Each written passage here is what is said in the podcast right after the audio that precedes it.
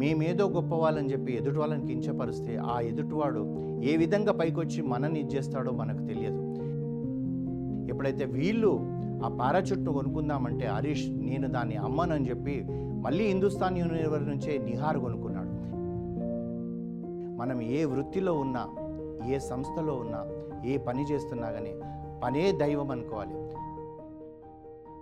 Telugu one ప్రేక్షకులకు నమస్కారం. మనతో ఉన్నారు గోదావరి పాలిమర్ సంస్థ వ్యవస్థాపకులు డాక్టర్ చెక్కిళ్ళ రాజేంద్ర కుమార్ గారు.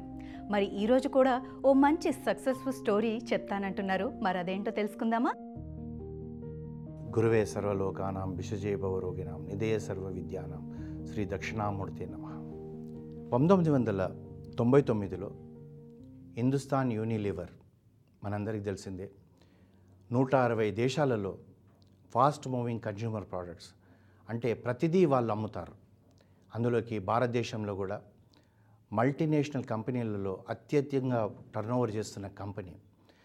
అప్పుడు ఆ కంపెనీకి చైర్మన్గా కేకే దాదిసేత్ అనే ఒకతను ఉండేవాడు. అతను ఏం చేశాడంటే ఇంకొక కంపెనీకి ఫోన్ చేశాడు. ఆ కంపెనీ యజమాని పేరు హరీష్ మారివాలా. అతనికి ఫోన్ చేసి అతనితో అడిగాడనమాట hello Harish this is KK అని చెప్పి ఇంట్రడక్షన్ ఇచ్చుకున్నాడు. బాంబేలో అంత పెద్ద కంపెనీ అతను ఇంకో కంపెనీకి ఫోన్ చేశాడంటే వాళ్ళందరికీ ఆ పరిచయాలు ఉంటాయి మాట్లాడి ఏం చెప్పాడంటే నేను అనవసరమైన ప్రసంగం చేయదలుచుకోలేదు. నేను స్ట్రేట్గా ఒక పాయింట్కి వస్తున్నాను హరీష్. మీ యొక్క ప్రోడక్ట్ పారాచూట్ను నేను కొనుక్కోవాలనుకుంటున్నానని చెప్పి అన్నాడంట. నువ్వు డబ్బు ఎంత చెప్తే అంత ఇస్తాను బార్గెన్ చెయ్యను అని అన్నాడంట. అనేటప్పటికీ హరీష్ వెంటనే ఏమన్నాడంటే కేకే నువ్వు నా ప్రోడక్ట్ కొనుక్కు కొంటాననేటప్పటికీ నా లోపల ఇంకా కాన్ఫిడెన్స్ పెరిగింది. నేను బ్రతుకున్నంతకాలం భవిష్యత్తులో నా పిల్లలు బ్రతుకున్నంత కాలం కూడా ఈ ప్రోడక్ట్ను మేము ఎవరికి అమ్మం పారాషూట్ కొని ఫోన్ పెట్టేశాడంట. ఫోన్ పెట్టేసిన ఈ హరీష్ ఆ తర్వాత ఏమైందన్నది మనకు ముందు ముందు తెలుస్తుంది. ఈ హరీష్ మారివాలా ఎవరు అంటే వారి యొక్క తాత వల్లభ్ దాస్ వసంజీ అతను కచ్ గుజరాత్లో కచ్ ప్రాంతం నుంచి బీదరికంలో ఉన్న వాళ్ళు ఏదైనా సంపాదన చేయాలని చెప్పేసి బాంబేకి వచ్చారు. అప్పుడు దాన్ని బాంబే అనేవాళ్ళు. ఈ వల్లభ్ దాస్కు నలుగురు సంతాన మగపిల్లలు. వాళ్ళు చరణ్ దాస్ జయసిన్ హన్సరాజ్ కిషోర్. ఈ నలుగురు కలిసి అంటే భారతదేశానికి స్వతంత్రం వచ్చిన తర్వాత బాంబే ఆయిల్ ఇండస్ట్రీస్ అని చెప్పి ఒక సంస్థ స్టార్ట్ చేశారు. అందులో వీళ్ళు ఏం తయారు చేస్తారంటే కొబ్బరి నూనె తర్వాత వెజిటేబుల్ నూనె కూరగాయల నూనె తర్వాత మిర్చి మసాలా పౌడర్స్ ఇట్లాంటివన్నీ తయారు చేసి రన్నింగ్ చేస్తుండేవారు. ఈ చరణ్ దాస్కు హరీష్ మన్వాని మారివాలా అని ఒక కొడుకు ఉన్నాడు ఆ కొడుకు ఏంటంటే పంతొమ్మిది వందల డెబ్బై ఒకటిలో గ్రాడ్యుయేషన్ పూర్తయింది. అయినాక తనకు ఇంత మనకు బిజినెస్ ఉంది ఎంబీఏ చదివితే బాగుంటుంది అన్న అభిప్రాయంతో తండ్రిని అడిగాడంట. నాన్న నేను యుఎస్ఏ పోయి ఎంబీఏ చదివస్తాను మంచి యూనివర్సిటీలో అన్నాడంట. తండ్రి చెప్పాడంట చూడు నా వయసు పైబడుతుంది ఈ సంస్థని నడిపించుకో ఈ సంస్థని నీకు అనుభవం ఇస్తుంది ఎంబీఏ కన్నా కూడా గొప్ప అనుభవం ఇస్తుంది అని చెప్తే తండ్రి మాట మీద ఇతను ఏం చేశాడంటే త తండ్రి యొక్క బాంబే ఆయిల్ ఆయిల్ మిల్స్ మా ఇండస్ట్రీస్లో తాను అందులో జాయిన్ అయిపోయి తను వర్క్ చేయడం మొదలుపెట్టాడు. అంటే అప్పటికి అతని వయసు ఇరవై సంవత్సరాలు. హరీష్ ఫాదర్ బిజినెస్లో జాయిన్ అయిన సమయం అప్పుడు తాను ఫ్యాక్టరీకి వెళ్ళి చూసేవాడు. వ్యాపారం బాగుంది లాభాలు బాగున్నాయి. కానీ ఈ నలుగురు అన్నదమ్ముల్లో నాలుగు దారులలో వెళ్తున్నారు. ఈ పిల్లాడు కనిపించింది వీళ్ళకి ఒక లీడర్షిప్ కాన్సెప్ట్ లేదు. తర్వాత ఎదగాలన్న దృక్పథం లేదు. ఈ రోజుకు వస్తుంది ఈ రోజుకు సంతోషం ఇంత డబ్బు వస్తుంది కూడబెట్టుకుంటాం తర్వాత భవిష్యత్తులో ఒక తరానికో రెండు తరాలకు డబ్బుగానే ఆలోచిస్తున్నారు కానీ దీన్ని ఎలా దీన్ని పెంపొందించుకోవాలి ఒక బ్రాండ్గా ఎలా క్రియేట్ చేసుకోవాలి దేశమంతా దీన్ని అమ్మో అమ్మే ఛాన్స్ ఉన్నప్పుడు ఎందుకు అమ్మలేకపోతున్నామని ఈ హరీష్ మనసులో వచ్చింది. వచ్చినప్పుడు తాను మార్కెట్ అంతా వెళ్ళి సర్వే చేస్తే ఏముందంటే ఆ కాలంలో హోల్సేల్ మార్కెట్లోకి వెళ్ళిపోయేవి. అంటే పదిహేను కేజీల టిన్లు వచ్చేది. ఇప్పటికీ కూడా ఆయిల్ అలాంటి అలాగే వస్తుంది. కానీ వాళ్ళు ఏం చేసేవాళ్ళు? హో- రీటైలర్కి అమ్మితే ఆ రీటైలర్ ఏం చేసేవాడు? ఆ పదిహేను కేజీల టిన్లో నుంచి ఎవరైనా కస్టమర్ వస్తే fifty fifty millilitres oil ఇచ్చేవాడు.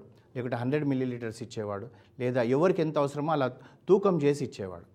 ఈ హరీష్కి ఏమనిపించింది అంటే ఇలాంటి మనం ఆయిల్ మనం క్వాలిటీగా చేసిన ఆయిల్ ఈ విధంగా ఇస్తే ఆ రీటైలర్ కానీ హోల్సేలర్ కానివ్వండి అడల్ట్రేషన్ చేసే అవకాశం ఉంటుంది కనుక మన బ్రాండ్కు తర్వాత మన మన కంపెనీకి చెడ్డ పేరు వస్తుందని చెప్పేసి తండ్రితో మాట్లాడిండంట.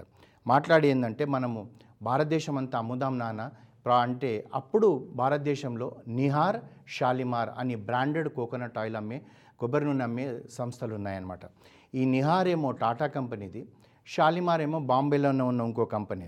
అయితే ఈ వాళ్ళు ఏం చేశారంటే స్క్వేర్గా ఉన్న ఒక టిన్ తోటి ఉన్న బాక్స్లలో fifty milli fifty millilitre hundred millilitres ఈ టూ ఫిఫ్టీ మిల్లీ లీటర్స్ ఈ మాదిరిగా ఆ డబ్బాలలో పెట్టి వాళ్ళు రీటైలర్కి అమ్మడం మొదలుపెట్టారు. రీటైలర్కి మొదలుపెట్టి అమ్మడం మొదలుపెట్టేటప్పటికి తాను ఏం చేశాడంటే ఇది బాగానే ఉంది కానీ దాంట్లో నుంచి లీకేజెస్ రావడం మొదలుపెట్టింది. అయితే దానికన్నా ఒక కొత్త రకంగా మనం తీసుకొస్తే బాగుంటుంది అని చెప్పి తాను ఏం ఆలోచించాడంటే ప్లాస్టిక్ బా ప్లాస్టిక్ కంటైనర్లో దీన్ని అమ్మితే బాగుంటుందని చెప్పి ఆ నిహార్ షాలిమార్ ఏ విధంగానైతే స్క్వేర్లో ఉన్నాయో అంటే స్క్వేర్ స్క్వేర్గా ఉన్న దాంట్లో వాళ్ళు ఇనుములో చేస్తే నేను ప్లాస్టిక్లో చేస్తానని చెప్పేసి అందులో ఈ పారాషూట్ ఆయిల్ దాంట్లో పెట్టి అమ్మడం మొదలుపెట్టాడు ప్రోడక్ట్ను లాంచ్ చేశాడు. ప్రోడక్ట్ను లాంచ్ చేసిన తర్వాత hundred hundred uh, grams uh, ప్యాకేజింగ్లో uh, బస్ రీటైలర్స్కి అమ్మడం మొదలుపెట్టాడు. అయితే అక్కడ ఏమైందంటే రీటైలర్స్ దగ్గరికి వెళ్ళి హోల్సేలర్ నుంచి రీటైలర్స్ దగ్గరికి వెళ్ళిన తర్వాత ఒక నెల తర్వాత ప్రతిదీ ఏదైతే ఇది ప్లాస్టిక్లో పెట్టి తాను అమ్మిందంతా కూడా అంత మార్కెట్ నుంచి వెనక్కి రావడం మొదలుపెట్టాడు. మొదలుపెట్టేటప్పటికి ఎందుకు వచ్చిందని చెప్పి చూసేటప్పటికి రీటైలర్స్ చెప్పిన ఒక సమాధానం ఏంటంటే ఈ ప్లాస్టిక్ది మేము పెట్టేటప్పటికి షాప్లో ఉన్న ఎలకలు పోయి అవి కొడుతున్నాయండి. కొట్టేటప్పటికి అందులో నుంచి ఈ లీకేజ్ అవుతుంది. మా షాప్ అంతా పాడవుతుంది మాకు వద్దు అన్నారు. అయితే తాను ఏం చేశాడంటే తాను మళ్ళీ వెళ్ళి వెనక్కి తీసుకెళ్ళిపోయి తాను ఆలోచించాడు ఏ విధంగా చేస్తే బాగుంటుందో. దీన్ని మనం అని చెప్పి ఆలోచిస్తే ఇప్పుడు ఇలా స్క్వేర్గా ఉండి ఒక అణిగిపోయి ఉన్న బాక్స్ ఉందనుకోండి ఎలుకలు కొట్టేటప్పుడు దానికి ఒక గ్రిప్ వస్తుంది నాలుగు పక్కల. అక్కడ కొట్టేయడం వల్ల అందులో నుంచి లీకేజ్ వస్తుంది. దానికి గ్రిప్ రాకూడదు అంటే ఇలా కరువు మాదిరిగా రౌండ్గా ఉండాలని చెప్పేసి తాను ఆలోచించి తాను అప్పుడు మళ్ళీ ఈ పారాషూట్ మనం ఇప్పుడు ప్రస్తుతం చూస్తున్న బాటిల్స్ ఎలా ఉంటాయి? పొడుగున ఉండి ఇలా రౌండ్గా ఉంటుంది. అంటే దానికి మనకే చేతికి ఒక్కోసారి గ్రిప్ దొరకదు. అంటే ఎలకలకు దొరికే అవకాశం లేదు కనుక ఆ విధంగా తాను తయారు చేశాడు. చేసి ఏం చేసిండంటే ఆ రీటైలర్స్ దగ్గర పోయి చెప్తే వద్దు వద్దు అండి మీరు వద్దు మీ పారాచూట్ వద్దు. ఇప్పటికి ఆ చూడండి అక్కడ మరకలు ఉన్నాయి పాతయి మేము చేయమన్నారు తను తిరిగి వచ్చి ఏం చేశాడంటే ఒక సేల్స్మెన్స్ను అపాయింట్ చేశాడు. చేసి వాళ్ళకి ఏం చేశాడంటే ఒక ఎలకలు పట్టేది ఒక బోన్ లాంటిది ఉంటుంది బాక్స్. అందులో ఒక ఎలక తర్వాత ఈ పారాచూట్ బాక్స్ పెట్టాడు. పెట్టి ఏం చేశాడంటే ప్రతి వాడికి ఒకటి ఇచ్చాడు. అంటే బాంబేలో బహుశా ఒక ఐదు వందల షాపులు వెయ్యి షాపులు అలా సెలెక్ట్ చేసుకొని ప్రతి షాప్లో ఎలకతో సహా ఆ యొక్క ఎలక బోను అందులో ఈ పారాచూట్ది పెట్టి వాళ్ళకి ఇచ్చి సార్ మీరు నెల రోజులు చూడండి. ఈ ఎలక దీన్ని కొరికితే మేము మళ్ళీ ఇంకా రాం. కొరకకపోతే మీరు అమ్మొచ్చు అని చెప్పి వాళ్ళకు అలా కన్విన్స్ చేసి ఆ షాప్లలో పెట్టేటప్పటికి ఎక్కడ కూడా ఎలుక కొరికే ఛాన్స్ లేదు. అది తిరుగుతుంది కుయ్యి కుయి కుయి అంటుంది. ఈ షాప్ వాళ్ళను ఇబ్బంది ఇబ్బందిగా పెడుతుంది దాని చప్పుడుతోటి. కానీ దీన్ని కొరకడకపోయేటప్పటికి అప్పుడు ఈ షాప్ వాళ్ళందరికీ కూడా వాళ్ళకు ఒక రకమైన నమ్మకం ఏర్పడింది. ఈ పారాషూట్ను మనం అమ్మగలుగుతామని చెప్పేసి. అంతే ఆ రోజు నుంచి ఈ పారాషూట్ అమ్మడం మొదలుపెట్టాడు. అంతకుముందు ఏమైందంటే ఈ నలుగురు అన్నదమ్ములలో ఆ పిల్లలలో వాళ్ళందరూ ఒక్కొక్కరు ఒక రకంగా ఉండేది. హరీష్ ఏమో ఈ విధంగా ఎదగాలనుకుంటుంటే ఆ పిల్లలేమో వాళ్ళు అలా కాదు ఇప్పుడు మంచిగా ఉంది ఎందుకు మనం పోవడం అనుకున్న ఇప్పుడు అయితే ఏ చిన్న గొడవ లాంటిది వస్తే తన తండ్రితో చెప్పి ఈ ఈ యొక్క కంపెనీని మనం పనిచేసుకుందాం ఎవరికి ఏ విధంగా పని చేయాలంటే ఆ విధంగా పని చేసుకోవచ్చు అని చెప్పేసి తాను ఆ బాంబే ఆయిల్ మ్యానుఫ్యాక్చరింగ్ అనేది తీసేసేసి మారికో అనే పేరు పెట్టేసేసి కొత్త కంపెనీ స్టార్ట్ చేసి దాంట్లో ఈ పారాచూట్ తీసుకున్నాడు. తతిమయన్ని కూడా వేరే కంపెనీస్ అంతా కూడా ఆ పెద్దనాన్న పిల్లలకు చిన్ననాన్న పిల్లలకు అందరికీ ఇచ్చేసుకున్నారు. అంతేకాకుండా వీళ్ళు ఇది ఒక కొబ్బరి నూనెనే కాకుండా సఫోలో ఆయిల్ అని చెప్పేసి తయారు చేశారు. అయితే ఈ సఫోలో ఆయిల్ ఏంటిదంటే ముఖ్యంగా కొద్ది కొద్దిగా ఖరీదు ఎక్కువ కొలెస్ట్రాల్ తక్కువ ఉంటుందంటే బాగా హయ్యర్ ఇన్కమ్ ఉన్న పీపులే కొనేవాళ్ళు. అయితే అది కొంటున్నప్పుడు మరి మామూలుగా అందరు కొనాలంటే ఎట్లా అని చెప్పి తాను ఆలోచించి ఏం చేసిండంటే ఈ మెట్రో సిటీస్లోనే అమ్ముడుపోతుంది తర్వాత లేకపోతే పెద్ద సిటీస్లో పోతుంది.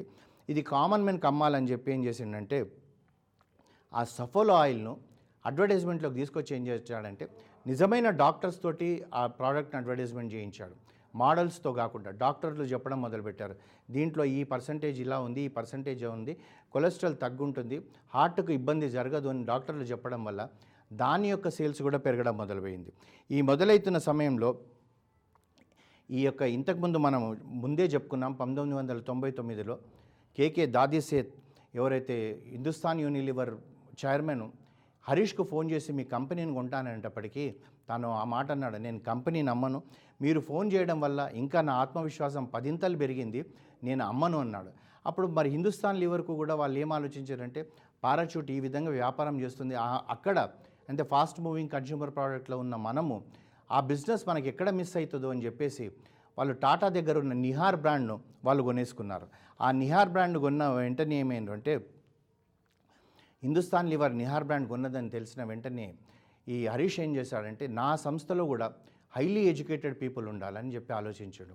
హిందుస్థాన్ యూనిలివర్ ఎప్పుడు కూడా ఏం చేస్తుందంటే ఐఏఎమ్స్ నుంచే రిక్రూట్ చేస్తారు. రిక్రూట్ చేసి వాళ్ళ యొక్క ట్రైనింగ్ టైంలో అంటే ఇలా బట్టలను పిండేస్తారంటారే ఆ విధంగా చేస్తారు.